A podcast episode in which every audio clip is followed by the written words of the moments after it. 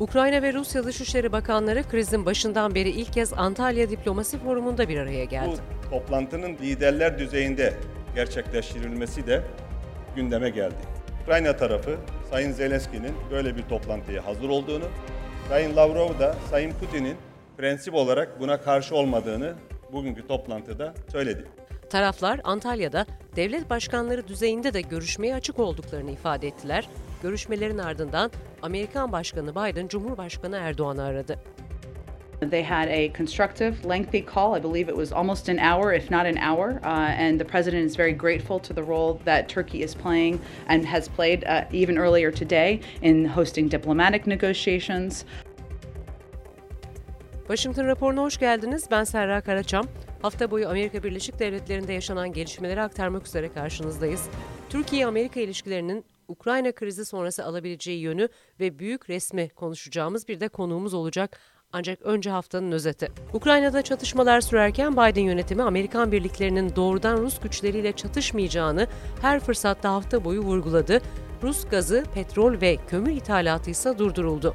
Diğer yandan ise Amerika, Bulgaristan'ın Bulgar liderliğinde çok uluslu bir savaş grubu kurma planlarını görüşüyor. Hem Amerika hem NATO üyeleri Ukrayna'da uçuşa yasak bölge çağrısına ise olumlu cevap vermedi. Rusya'nın Ukrayna'ya savaşında uzlaşı masası ise Antalya'da kuruldu. Masadan bir ateşkes sonucu çıkmamakla birlikte insani koridorlar üzerinde uzlaşı ifade edilen husus oldu. Uh, this conversation was both easy and difficult. Easy because Minister Lavrov basically followed his uh, traditional narratives about Ukraine. Difficult because I did my best to at least find uh, a diplomatic solution to the humanitarian tragedy unfolding in the besieged cities. Başkan Biden Antalya'daki görüşmelerin ardından en son G20 zirvesinde gördüğü Erdoğan'la telefonla konuştu. We are supporting the efforts by a range of leaders, including uh, Erdogan, including uh, including our Turkish uh, our Turkish allies, including uh, the Israelis, including the French, and others who are engaging uh, directly with President Putin over this. Beyaz Saray sözcüsü Saki'ye Biden'ın Türkiye'nin çabalarını övmesi, ara buluculuğun Türkiye üzerinden ve ev sahipliğinde ilerlemesi ve Amerika'nın rolü soruldu. On a daily basis, we have been we have provided more security assistance, more humanitarian assistance than any country in the world, and there wouldn't be the unity of financial sanctions and actions without the leadership of the United States. Hafta ortasında Amerikan Dışişleri Müsteşarı Nuland ise Amerikalı senatörlerin sorularını cevapladı. Çatışma başladığından beri Türkiye'nin Montreux Sözleşmesi kapsamında savaş gemilerinin girişini engellemek için çok güçlü adımlar attığını hatırlattı. Uh, we have a regular um, rotation of NATO exercises and U.S. exercises into the Black Sea to show presence and try to keep the Black Sea open. But we are also working on the um, the capability of all of those states on the littoral Romania, Bulgaria, Turkey. And I will say that Turkey has um, taken some very strong moves uh, since this conflict began um, under the Montreux Convention to deny warships access. Rusya'nın Ukrayna saldırısı sonrasında büyük güçlerin ve bölgesel aktörlerin pozisyonlarını, enerji bağımlılığını, Türkiye'nin ara buluculuktaki rolünü İsrail ile Yunanistan'la e, yapılan görüşmeleri ele alacağız bugün. Emekli General eski Amerikan Dışişleri Bakanlığı politika planlama yetkilisi ve jeopolitika danışmanı Rich Outsen konuğumuz.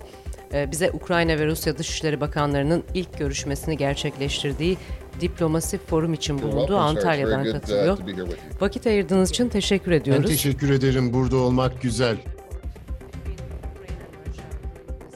İlk olarak Türkiye'nin Ukrayna-Rusya krizinde ara buluculuk çabasını nasıl değerlendiriyorsunuz? Sonuçlar henüz Cumhurbaşkanı Erdoğan'ın ve Dışişleri Bakanı Çavuşoğlu'nun isteyeceği gibi olmasa da belli bir düzeyde çok etkileyici olduğunu düşünüyorum. İlginçtir ki Türkiye bir yandan Rusya'ya sempatisi ve iş yaptığı için eleştirilen bir NATO ülkesi.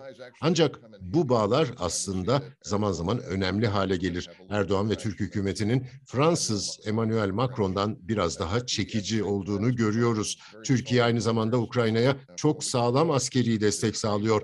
Sadece Bayraktar dronları, TB2'leri satmakla kalmadılar. Aynı zamanda çok güçlü bir diplomatik güvenlik sağlandığına dair bazı lojistik yeniden tedarik olduğuna dair kanıtlar var. Bu ilginç bir dengeleyici rol. Ancak Türkiye Rusya ile hem konuşup hem de Rusya'ya biraz sempati duyabilen ancak aynı zamanda sert güç açısından da Rusya'yı durdurmaya yardımcı olacak yeteneğe sahip tek NATO ülkesi olmaya devam ediyor.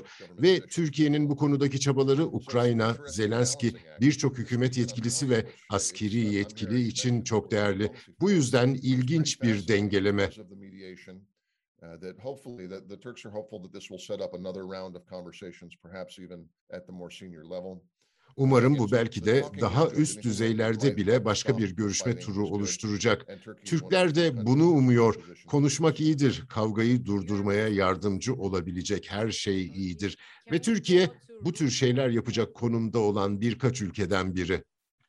Türkiye'den Rusya'ya duyulan sempatiyi vurguladınız. Türkiye'nin savunma ihtiyaçları açısından bu ilişkinin köklerine dair neler söylersiniz? Vaktiyle Amerika'dan gelmesi beklenen Patriot'lar ve savunma ihtiyaçları için bugün ne söylersiniz?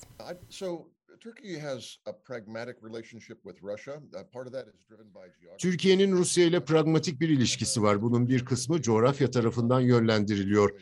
Ve Ruslar ve Türkler uzun süredir Cumhuriyet'in kuruluşundan bu yana komşu. Osmanlı zamanlarına kadar uzanıyor ve bazen kavga ediyorlardı, bazen barış içindeydiler. Her zaman ticaret yapıyorlardı ve aralarında kültürel alışverişler oldu. Türkiye'nin Rusya ile ilişkisi olmayacağını düşünenlere gerçek bu değil. Gerçek şu ki ekonomik, tarihi ve coğrafi nedenlerle her zaman bir ilişki olmuştur. Şimdi özellikle savunma sanayi teçhizatı konusunda 1920'ler 30'larda Türk Silahlı Kuvvetleri'nin envanterinde yer alan ilk tankın Rus tankı olduğunu zaman zaman insanlara belirtmek isterim. Sovyet tankı T-28. Neden? Çünkü o sırada Batı Genç Cumhuriyete karşı savaşı yakın zamanda bitirmişti. Türklerin bağımsızlık savaşı sırasında birkaç Avrupalı gücün Türkiye'yi işgal ettiğini hatırlayın. Açıkçası Türklere askeri teçhizat satmıyorduk. Türklerin 20'li ve 30'lu yıllarda Bolşevik Rusya ile çok ilginç bir ilişkisi vardı. İkinci Dünya Savaşı'nın seyri Sovyetler Birliği'nin daha fazla güçlenmesiyle sonuçlandığından sokaklardaki sorunlar ve açıkçası Türkiye'ye yönelik artan Sovyet saldırganlığı yüzünden küskünleştiler. İşte o zaman Türkiye NATO'ya katıldı. Ama 60'larda 70'lerde bile geriye dönüp baktığınızda farklı zamanlarda silah ambargoları, batıdan bir çeşit baskı var ve tabii ki en büyük olanı 1974-75'te Türklerin barış harekatı dediği şeyden sonra dünyanın çoğu Kıbrıs'ın işgali olarak adlandırdı. Bu askeri harekatın ardından Türkiye'ye askeri silahlara ambargo uygulandı ve bu ambargo yıllarca sürdü ve son zamanlarda kongre tarafından silah satışlarının düşmesine izin vermeyen de facto silah ambargosu var. Bir anlamda 2-3 yıl ama bir anlamda daha uzun oldu. Sebepleri neydi bu yakın zamandaki ambargonun? İki sebep var. Her iki tarafa da adil olursak. Birincisi şu ve burada Amerikan tarafına adil davranacağım. Amerikalılar Raytheon, Patriotları yapan şirket, teknolojiyi, yazılım kodunu ve tüm geliştirme yönlerini paylaşmaktan endişe duyuyordu. Bunu saklamayı tercih ettiler. Pahalı bir sistem. Geliştirdikleri sistemle paralarını geri kazandıklarından emin olmak istediler. Yani Amerikan bakış açısından patriotları ilk başta satmamasının nedeni Türkiye'nin çok fazla ortak yapım ve çok fazla teknoloji transferi istemesiydi. Bu Türkiye açısından büyük anlam ifade ediyor. Çünkü Türkiye kendi bağımsız silah sanayisini geliştirmek istiyor. Niye? Çünkü ambargolardan bahsettik ve Türkiye Batı'nın hoşlanmadığı bir şekilde dış politika kararları aldığında ambargo görmekten hoşlanmıyor. Bir diğer husus 2008-2009'dan sonra özellikle Mavi Marmara, İsrail ile Türkiye'nin karşı karşıya geldiği bir kaza olayı. Türkiye-İsrail ilişkileri bozuldu ve çok gerginleşti. Kongrede Türkiye'ye verilen desteğin bir kısmı durdu. 90'lı yıllarda Türkiye, Amerika Birleşik Devletleri'ndeki İsrail yanlısı lobilerden büyük destek gördü. Çünkü Türkiye ve İsrail çok yakın ilişki içindeydi. Bu ilişki kötüleştikçe Kongre'yi Türkiye'ye herhangi bir silah satışını onaylamaya ikna etmek çok zorlaştı. Yani bu son gayri resmi silah ambargosu uygulanmadan önce bile de facto bir ambargo, bir gölge ambargo vardı. Bir sürü küçük mühimmat satışı oldu. F-16'ların onarım parçaları gibi şeyler ama 2000'lerden bu yana Türkiye'ye büyük bilet yok. Yani sebepler bölgesel siyaset ve kongre politikalarıyla ilgili faktörlerin bir kombinasyonu. İsrail'in yeni Cumhurbaşkanı Herzog da Türkiye'yi ziyaret etti. Uzun yıllar sonra 2008'den sonra ziyaret eden ilk İsrailli lider oldu ve pazar günü Yunanistan Başbakanı e, Cumhurbaşkanı Erdoğan'la görüşecek. Az önce lobilerden ve bunların kongre üzerindeki etkilerinden bahsettiniz. Bu görüşmelerin Amerika'daki her iki lobi için etkisi ne olabilir?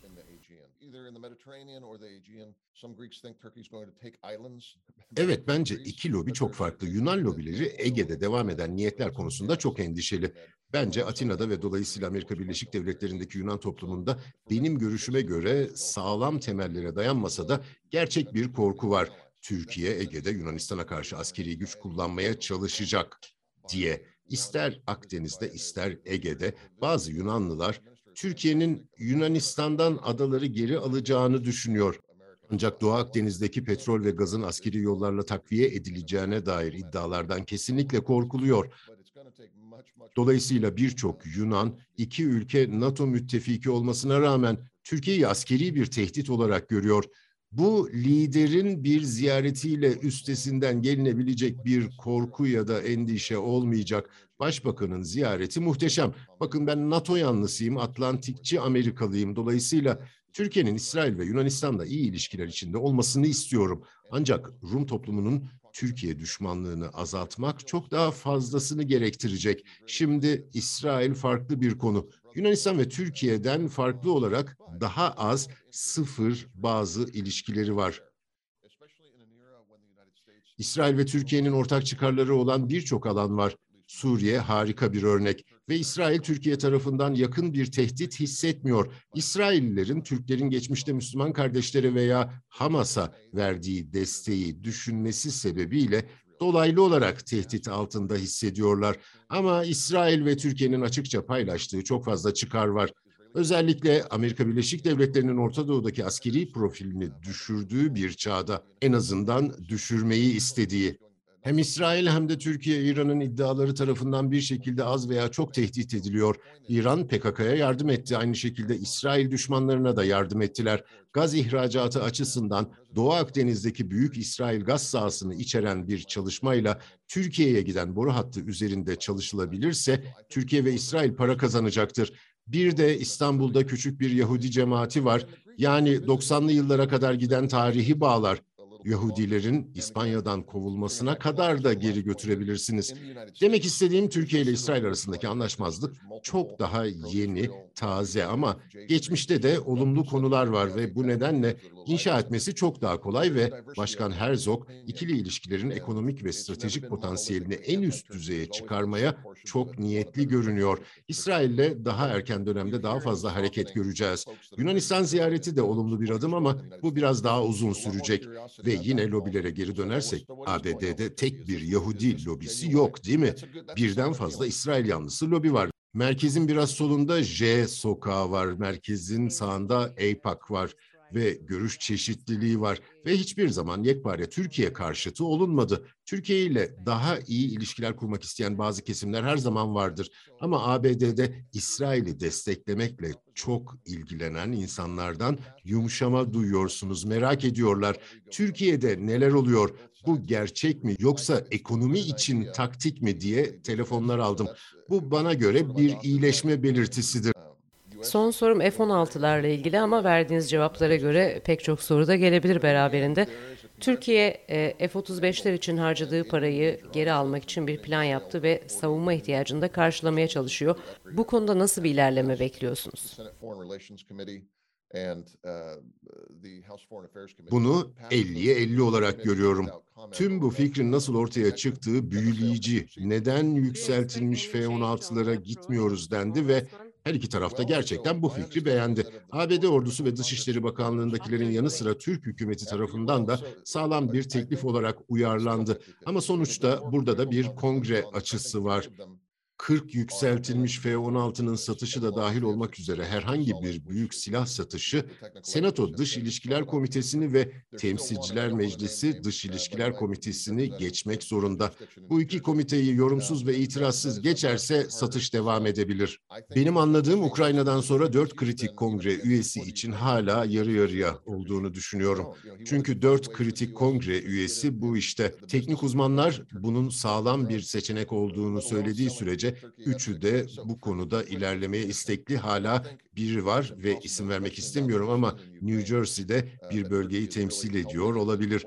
Bu çok daha zor. Bence pozisyonunu değiştirmeli çünkü Ukrayna Savaşı'ndan önce Türk dronlarının satışına bile karşıydı. Bırakın Türkiye F-16'larını satmayı, ABD'nin Türkiye'nin insansız hava aracı satmasını engelleme işine ABD'nin girmesinin bir yolunu bulmak istedi. Özellikle şimdi Ukrayna'da Türkiye'nin olduğunu gördükten sonra bu sebeple pozisyonunu değiştirmesinin imkansız olduğunu düşünmüyorum. Gerçekten önemli bir NATO meselesine, önemli bir ABD çıkarına yardım ediliyor. Bu yüzden pozisyonunu değiştirebilir ama benim görüşüme göre Başkan Biden'ın bunun için onunla kişisel olarak ilişki kurmaya çalışması gerekecek. Biden bunu yapar mı sizce?